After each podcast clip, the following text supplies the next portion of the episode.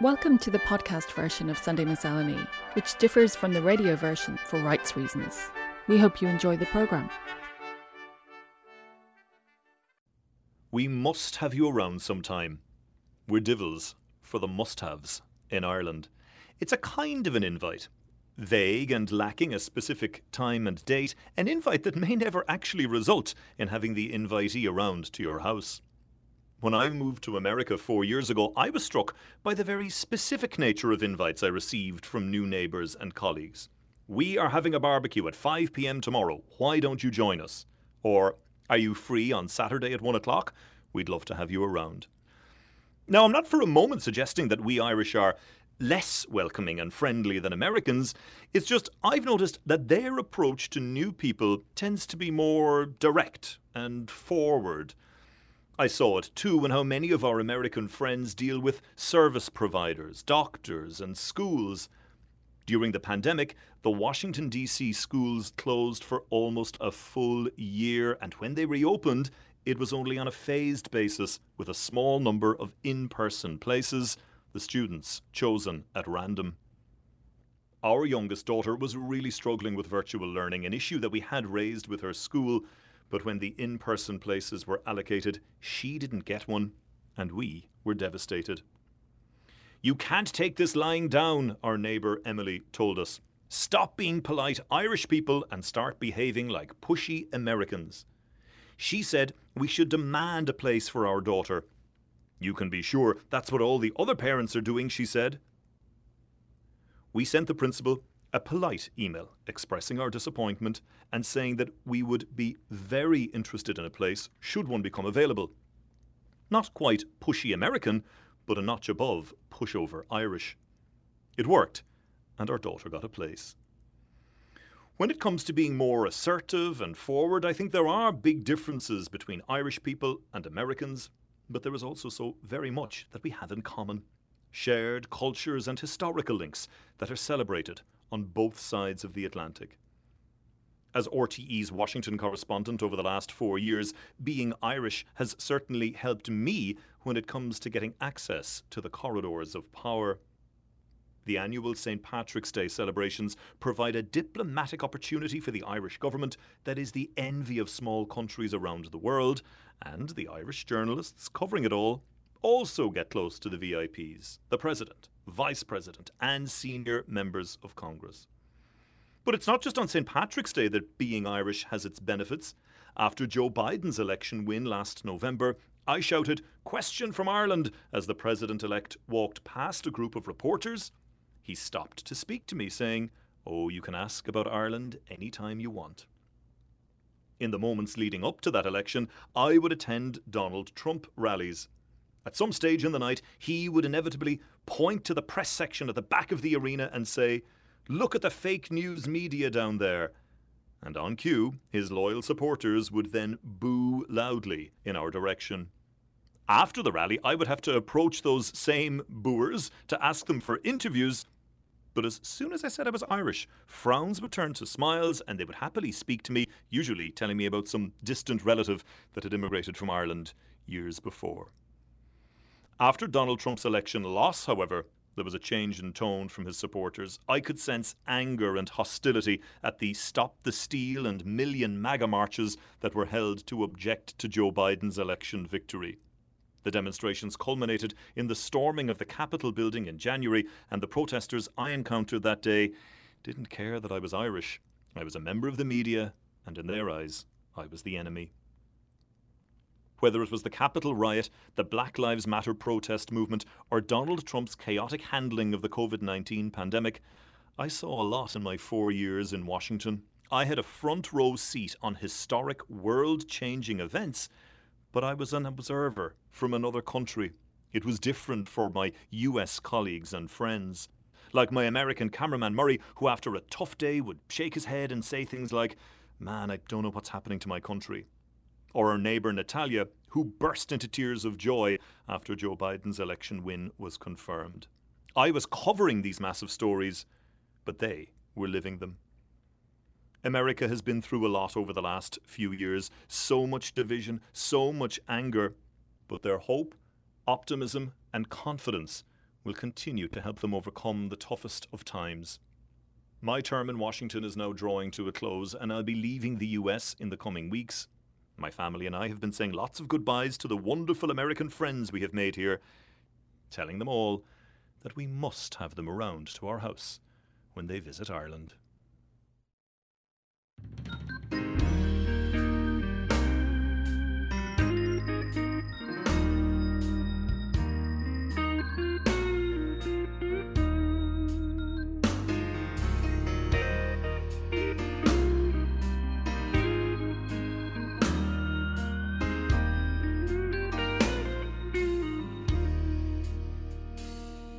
Well, the moon's broken, the sky is cracked.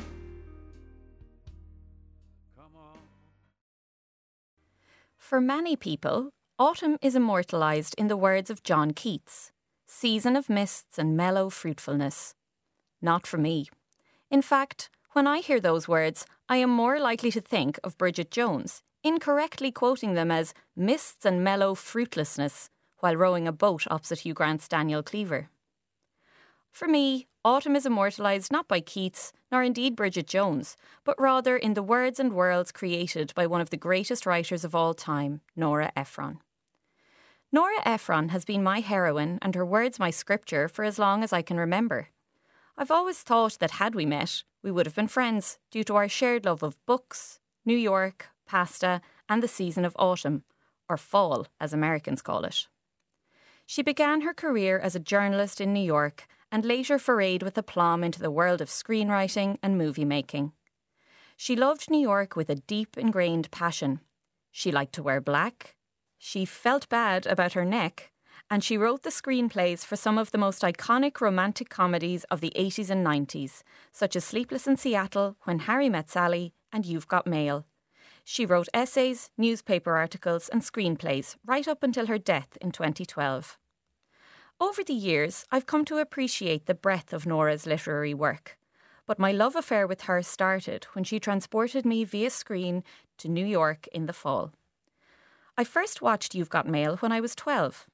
Meg Ryan and Tom Hanks were suitably charming in the lead roles, but it was Nora's idyllic New York that captivated me.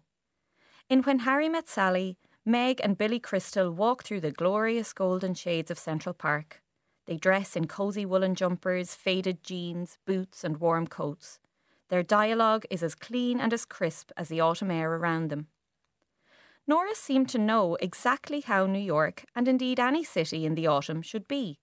Carved pumpkins in every shop front, warm fairy lights in window displays, trees with leaves of uniform orange, people talking about bouquets of sharpened pencils in quaint bookshops. When I first visited New York aged 17 in October 2007, I was delighted to find that New York in the autumn was every bit as magical as Nora had depicted it. Watching these movies makes me, in the words of Nora, want to buy school supplies. Not for this Galway girl the Spanish Arch on a sunny day or a rooftop bar in the summer. Give me the cold autumn sun rising over the Claddagh, the smell of leaves and smoke in the air, and people wearing thick jumpers under long coats. For some, the definition of autumnal would end at a change in the seasons and leaves on the ground. It signals the end of summer fun, the looming end of light, and the arrival of dark mornings and nights. But for me, the darkening days are brightened by the world Nora Ephron created in her iconic autumnal movies. When John Keats' mists descend and then rise, they raise a curtain on a fresh, bracing new world, cleansing us of the summer's hedonism and preparing us gently for winter. Autumn signals the start of the school year, with minds opening each September to exciting learning adventures. The world in autumn is ripe, and as F. Scott Fitzgerald once said, life starts all over again when it gets crisp in the fall. There is no doubt in my mind that Nora Ephron felt the same. Nora's body of work is prolific, and her legacy on the world stage as one of the greatest writers of all time is secure. She couldn't have known all those years ago that her movies would embody the essence of autumn, though I suppose for many they don't. But for me, when the leaves change and the season of mists descends, I know it's time to get a blanket and a cinnamon candle and let Nora's movies further enhance what is undoubtedly the most wonderful time of the year.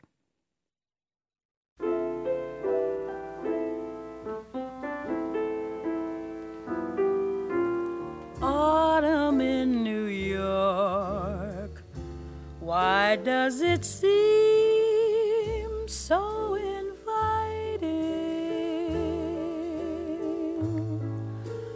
Autumn in New York.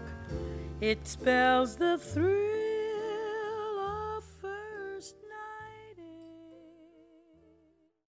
The epic rags to riches story of the Irish in America is made up of millions of individual tales of human anguish and achievement for those who crossed the Atlantic in the 19th century in search of better lives for themselves and their families.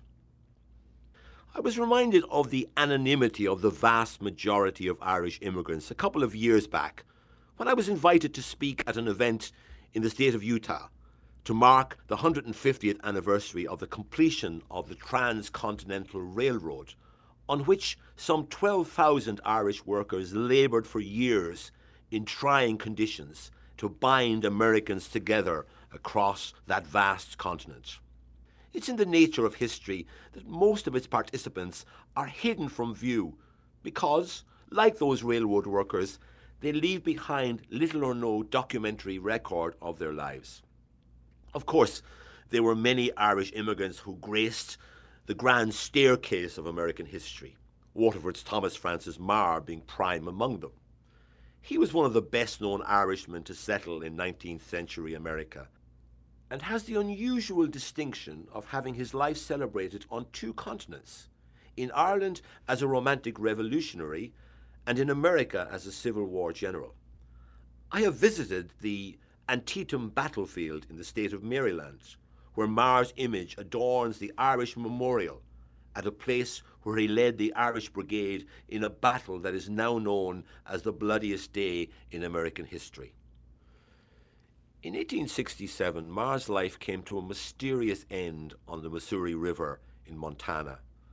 But today, his equestrian statue stands peacock like outside the state parliament in Helena, where I viewed it during a recent visit, when I was also shown a photograph of the throngs of enthusiastic spectators at the memorial's unveiling in 1905.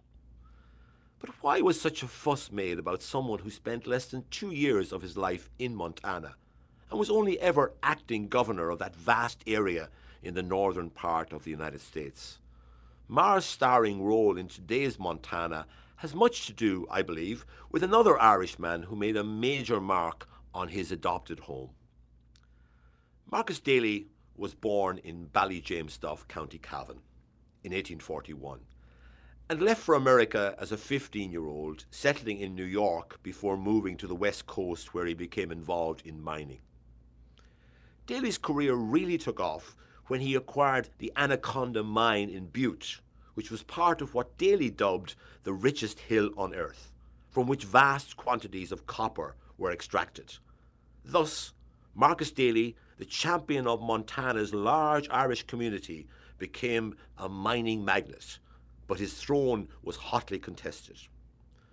An extended arm wrestle developed between Daly and another mine owner, William Andrews Clark, in what became known as the War of the Copper Kings. The two were as different as chalk and cheese. A Catholic Irishman up against a Presbyterian from Pennsylvania. Gregarious, self made Daly jousting with the austere, university educated Clark. Their protracted struggle was seen as a green versus orange affair, as Daly stubbornly stood in the way of Clark's ambition to become a US Senator. Their rivalry came to a head when the time came for Montana to choose a state capital. Daly favoured Anaconda, a predominantly Irish town which still hosts the only Hibernian Hall west of the Mississippi. His rival Clark campaigned for Helena.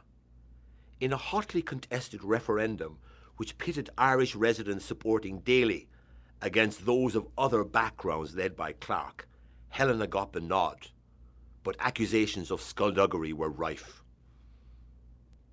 Marcus Daly who also had a passion for thoroughbred horses, was a very wealthy man when he died in New York in 1900. His prominently located statue in Butte by the Dublin born sculptor Augustus St. Gaudens testifies to the high regard in which he was held in a town that was once one of the most Irish places in the whole of the United States. I suspect that it was Marcus Daly's achievement in rousing the Irish in Montana into a political force that resulted in Thomas Francis Meagher being put on his lofty pedestal in historic Helena. Daly was honorary chairman of the group that campaigned to erect the Meagher Memorial. The Irish may have lost the argument about where the state's capital ought to be located, but they made sure to get their man Meagher his permanent place in the sun. In an ironic twist to this tale, Clark's son donated his extensive book collection to what is now the William Andrews Clark Memorial Library in Los Angeles, which, among other treasures, houses a large selection of material connected with Oscar Wilde, who toured America for 11 months in 1882. Wilde spoke in places as remote as Leadville in Colorado, another haunt for Irish miners, where he is still celebrated for his performance at the local opera house. But alas, he never made it to Montana. I would like to have been a fly on the wall had Wilde found his way to Butte and parleyed with the formidable Marcus Daly, the Copper King from Cavan.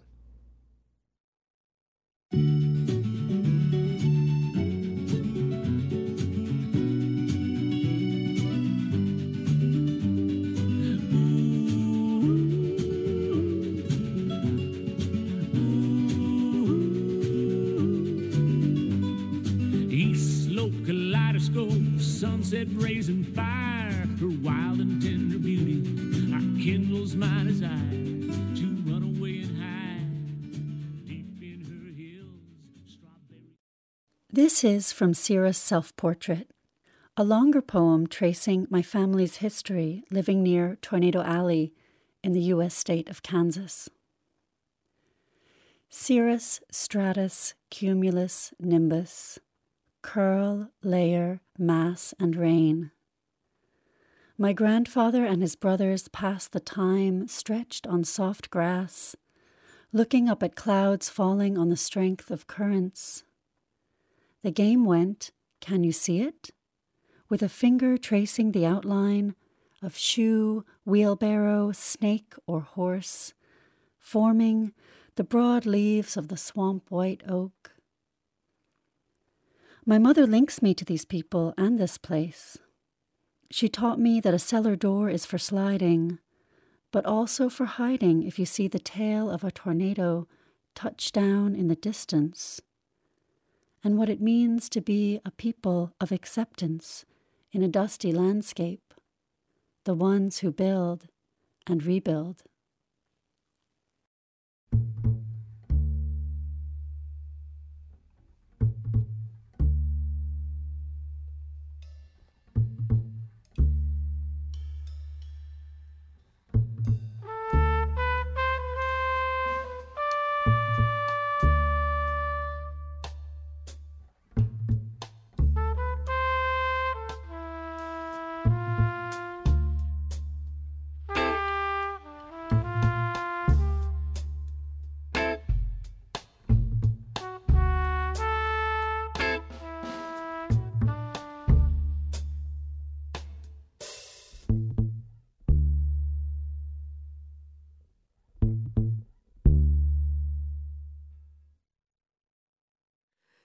When Benjamin and Miranda Guinness lived in Farmleigh, among their many regular guests was the legendary publicist Eleanor Lambert, known as the fairy godmother of American fashion.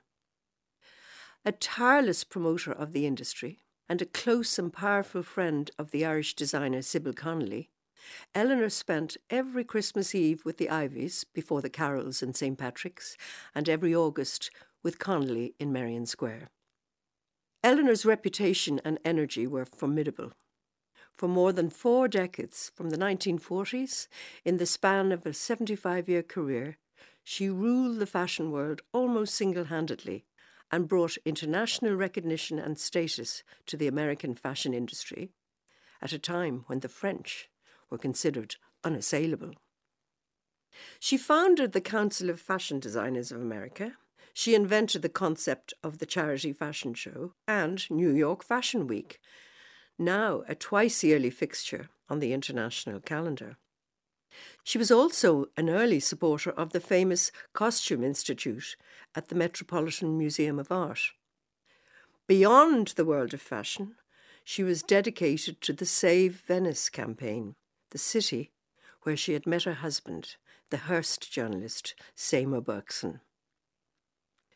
She loved Ireland. She said she felt enveloped here and told me that in the 1960s she tried to buy a house near Dublin, but it didn't work out. There were Irish connections in the family. Born in Indiana, she was the granddaughter of an Irishman called Robert Emmet Craig.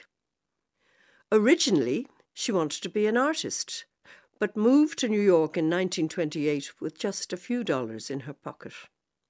There she found work promoting artists like Jackson Pollock and George Bello and helped found the Whitney Museum of American Art. Her career in fashion began when an artist who also made clothes asked her for promotional help. One of her most celebrated masterstrokes was a glittering ball in Versailles in 1973 which she organised with French socialite Marie Helene de Rothschild.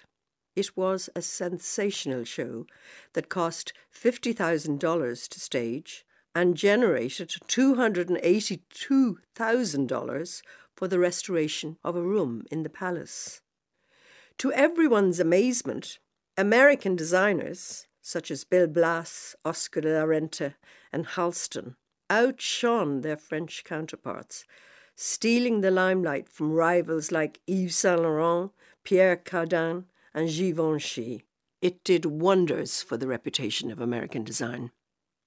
She not only furthered the careers of American designers, she had an eye for spotting future stars, but was also the force behind the Best Dress list, an expanded version of a Paris Best Dress list that was suspended during World War II. She ran it for over 50 years from the early 40s before handing it over to Vanity Fair in 2002. It was a social history, a record for posterity, a record of the tastes of the time, she told me when I interviewed her in Dublin in 1992. She was then in her 80s, but we struck up a friendship, discovering mutual interests like theatre. I would take her to the Gate or the Abbey when she was in town and she kept insisting that I come to New York Fashion Week. I did eventually take up that invitation, an experience never to be forgotten. It started in her Fifth Avenue apartment overlooking Central Park, a coveted invitation that traditionally fired off the New York collections. Any show I wanted to see, any designer I wanted to interview, access was granted immediately. Eleanor, always dressed dramatically in her signature turban and oversized glasses, had a formidable network of friends and associates. There wasn't any significant fashion figure, celebrity, or wealthy socialite on either side of the Atlantic that she didn't know. After one of the shows that season, we'd a coffee together. I was planning a trip to Thailand later in that year to do a story on Irish nuns making fabrics and asked her if she'd any contacts there. I know the Queen, she replied, but it might be difficult. Her opinions and stories were always sharp and entertaining. She knew Coco Chanel very well, recalling the designer's celebrated lunches during Paris Fashion Week.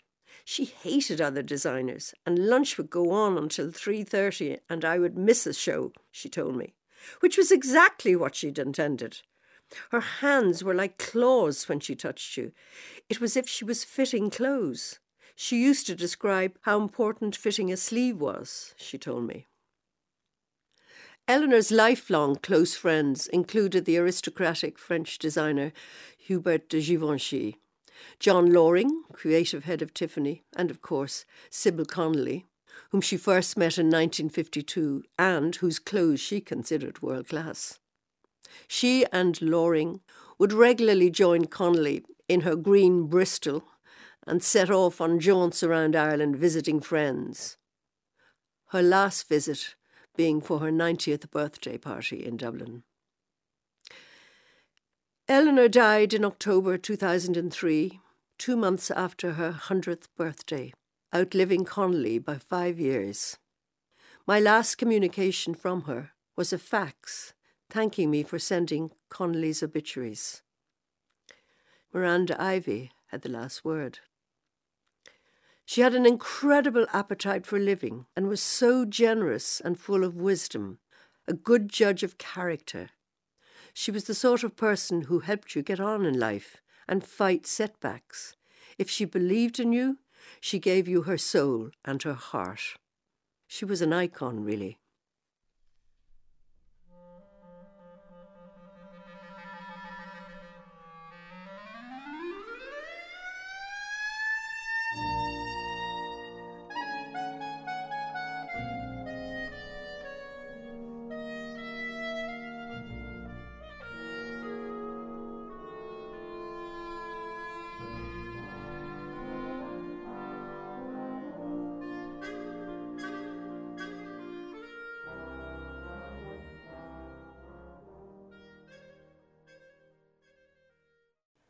A butcher in County Donegal took an order for a free range turkey this October. The order was not from a very organised Christmas shopper, but for an American family who are newly moved to Ireland and need to create a piece of home. In many towns through Ireland, American citizens will celebrate Thanksgiving Day. Thanksgiving Day, the fourth Thursday in November, an all American occasion of family, friendship, and gratitude. The strange thing for me is that although we were American born and had our early years in Ohio, this day isn't strong in my memory. Maybe because it's so near Christmas, and for our parents who had left Ireland from Cobh when they married in 1957, the thought of having two huge turkey dinners so close together was too much for them. It was not part of their psyche. They didn't understand it, and in a way they couldn't understand peanut butter and jelly or iced tea. And Mum couldn't see the charm in cutting a pumpkin open and making the slushy orange contents into a pumpkin pie. It didn't rank in our Irish traditions, but saying grace before meals was always part of our family rituals. My parents didn't make a fuss of Thanksgiving Day, but when we lived in the States, we regularly enjoyed large meals on Sundays with family and Irish friends. Auntie Jerry served roast beef dinners cooked blood rare, sweet potatoes, squash, and German chocolate cake for dessert. The only family we had in the States was Auntie Jerry and her husband. Their closest friends were either Irish born or first generation. They all were building American lives, deeply rooted in being Irish, and they were grateful. The 60s was a time when immigrants to America could thrive. And so, Dad, having left West Cork at 16 for a post office job in Letterkenny, became a stockbroker in Cleveland, and he loved his job. In the evenings, we kids used to stand on Clifton Boulevard and wait for the bus bringing him home from work downtown.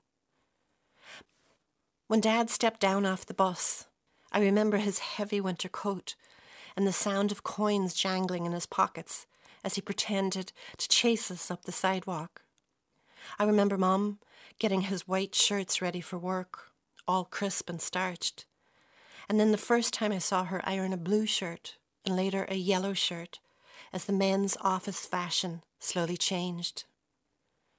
We were American children who learned in kindergarten how to hold our hand over our hearts and recite the Pledge of Allegiance every day at the start of class.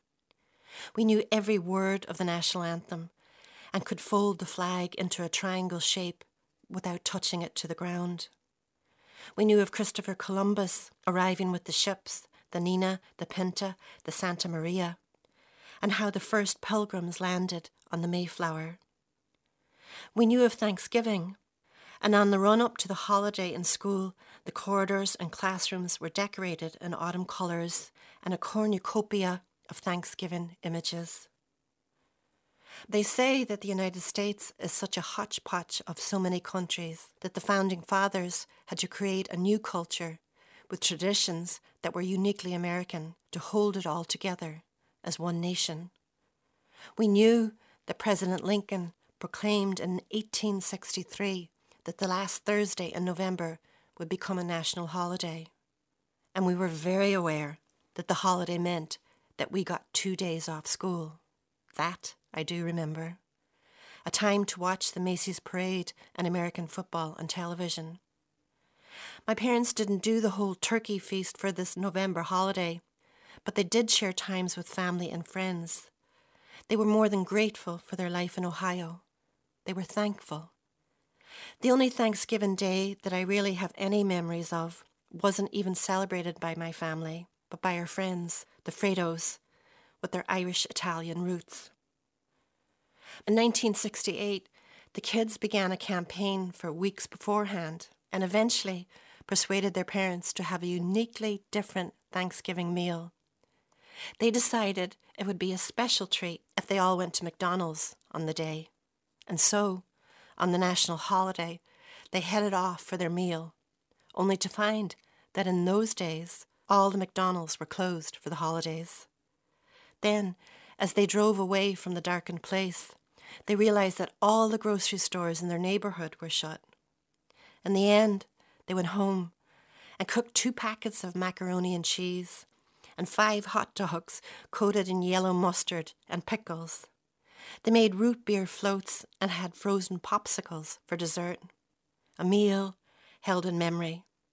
And as they sat around the set table, and before they ate their holiday feast, they bowed their heads and prayed, grace before meals, and gave thanks.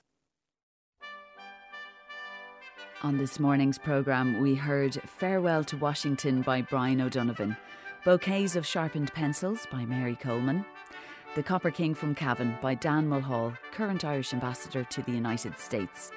From Cirrus, Self Portrait, a poem by Grace Wilentz. Eleanor Lambert, Fashion Queen by Deirdre McQuillan. And Thanksgiving Day by Denise Blake.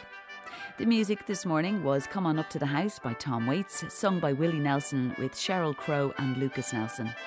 Autumn in New York, sung by Ella Fitzgerald and Louis Armstrong. Montana Love Song by Wylie and the Wild West. Episode by Bill Frisell. And Gershwin's Rhapsody in Blue, performed by the Los Angeles Philharmonic, conducted by Leonard Bernstein. You can find more from this and other RTE arts and culture programmes at rte.ie forward slash culture.